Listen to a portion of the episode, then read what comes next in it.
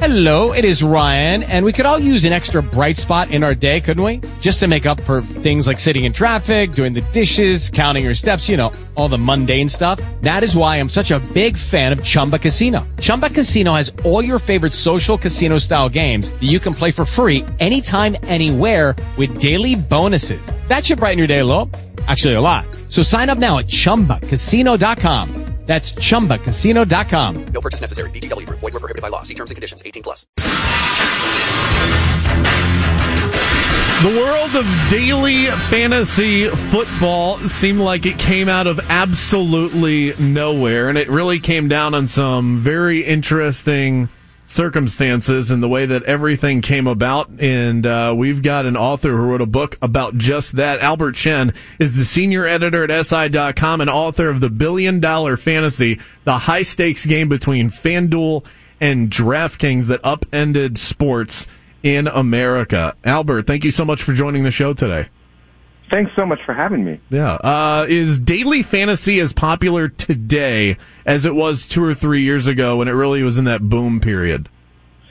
That's a great question. I mean, it is actually uh, probably, if anything, less popular than it was really at the heyday of 2015. I mean, in terms of overall users, um, I think certainly the number is up, but in terms of just how active those users are, you know, that's kind of an open question. Really what the story is about is how those companies really pivoted from daily fantasy, which at the end of the day was a pretty kind of niche, uh, you know, thing that, you know, players were, were playing and there was this idea that it was this massive thing that really has not come to fruition. But really what it is now is DraftKings and FanDuel sort of evolving where DFS is a part of it, but it's a part now of um, what is really a much larger thing where these two companies are all about sports gambling in 2019 and where that story is headed. So, so these two businesses are they? I know that at one point they were trying to partner with one another. Is that still on the table? Is that happening? And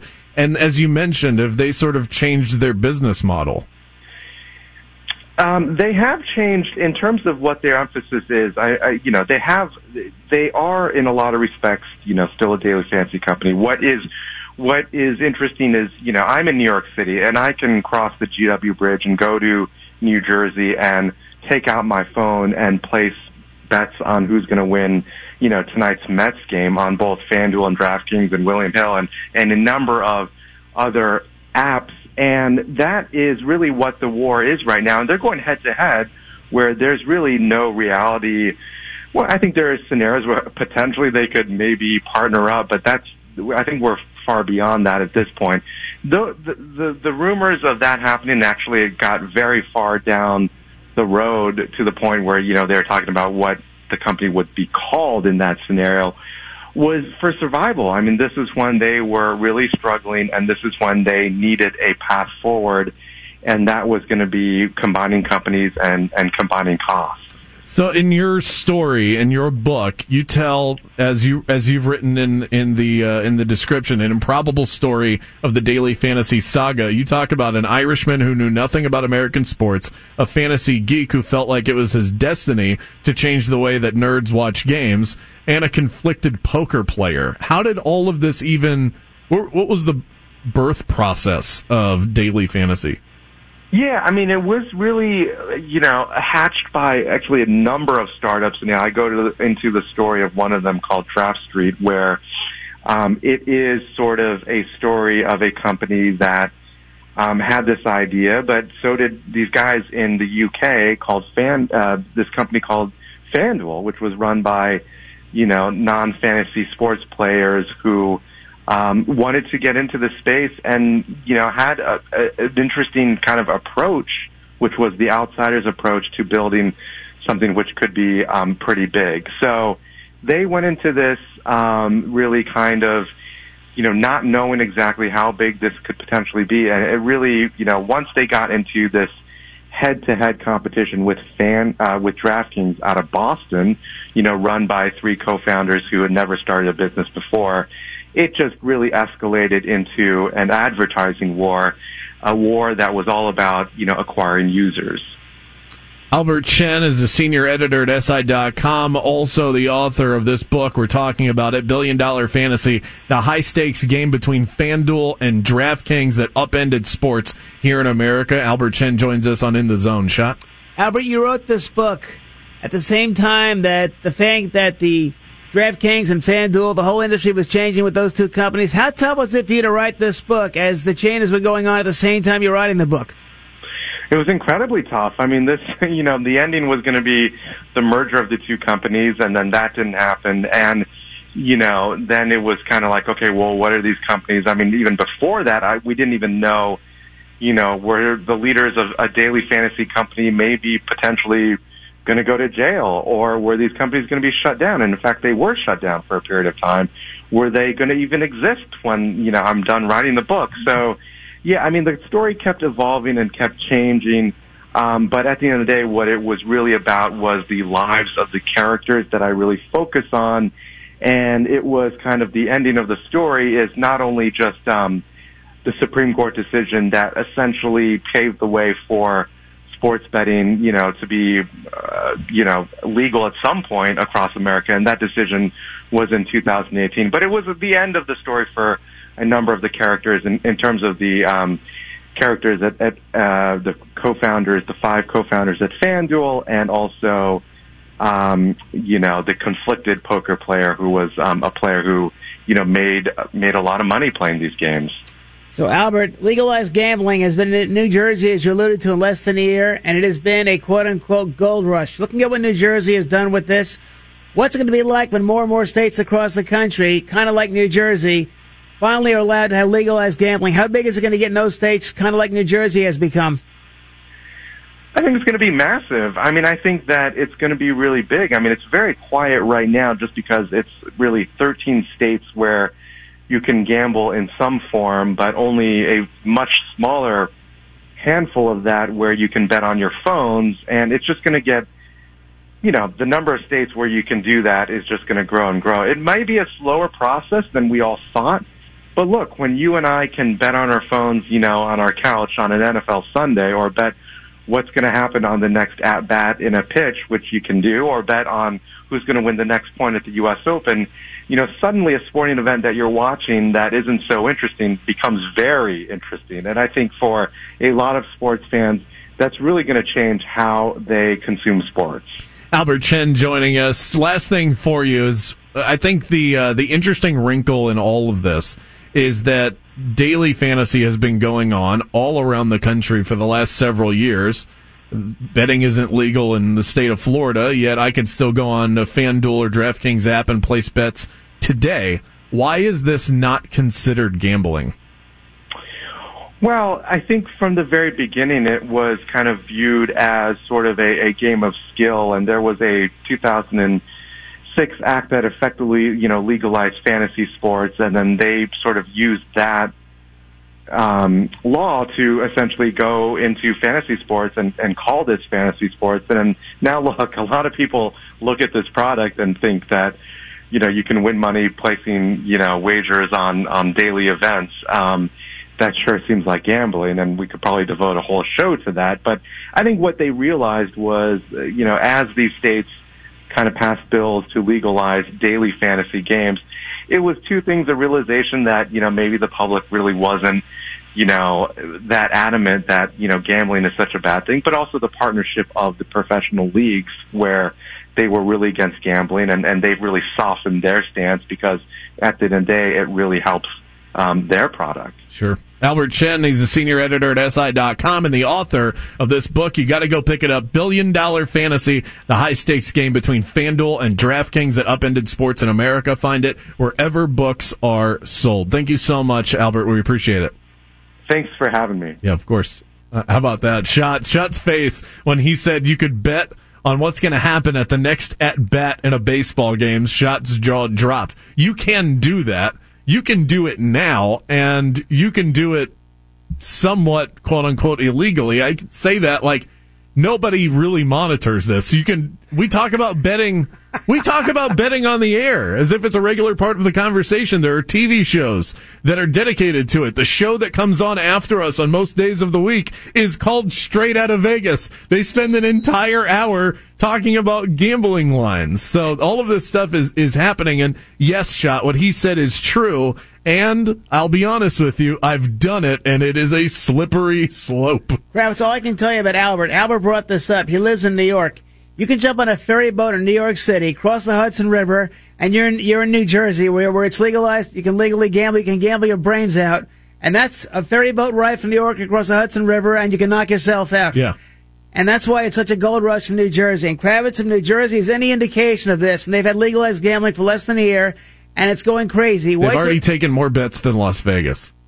there you go. Wait That's all you need to know. And wait till more states legalize it, and, and it'll be just just like New Jersey.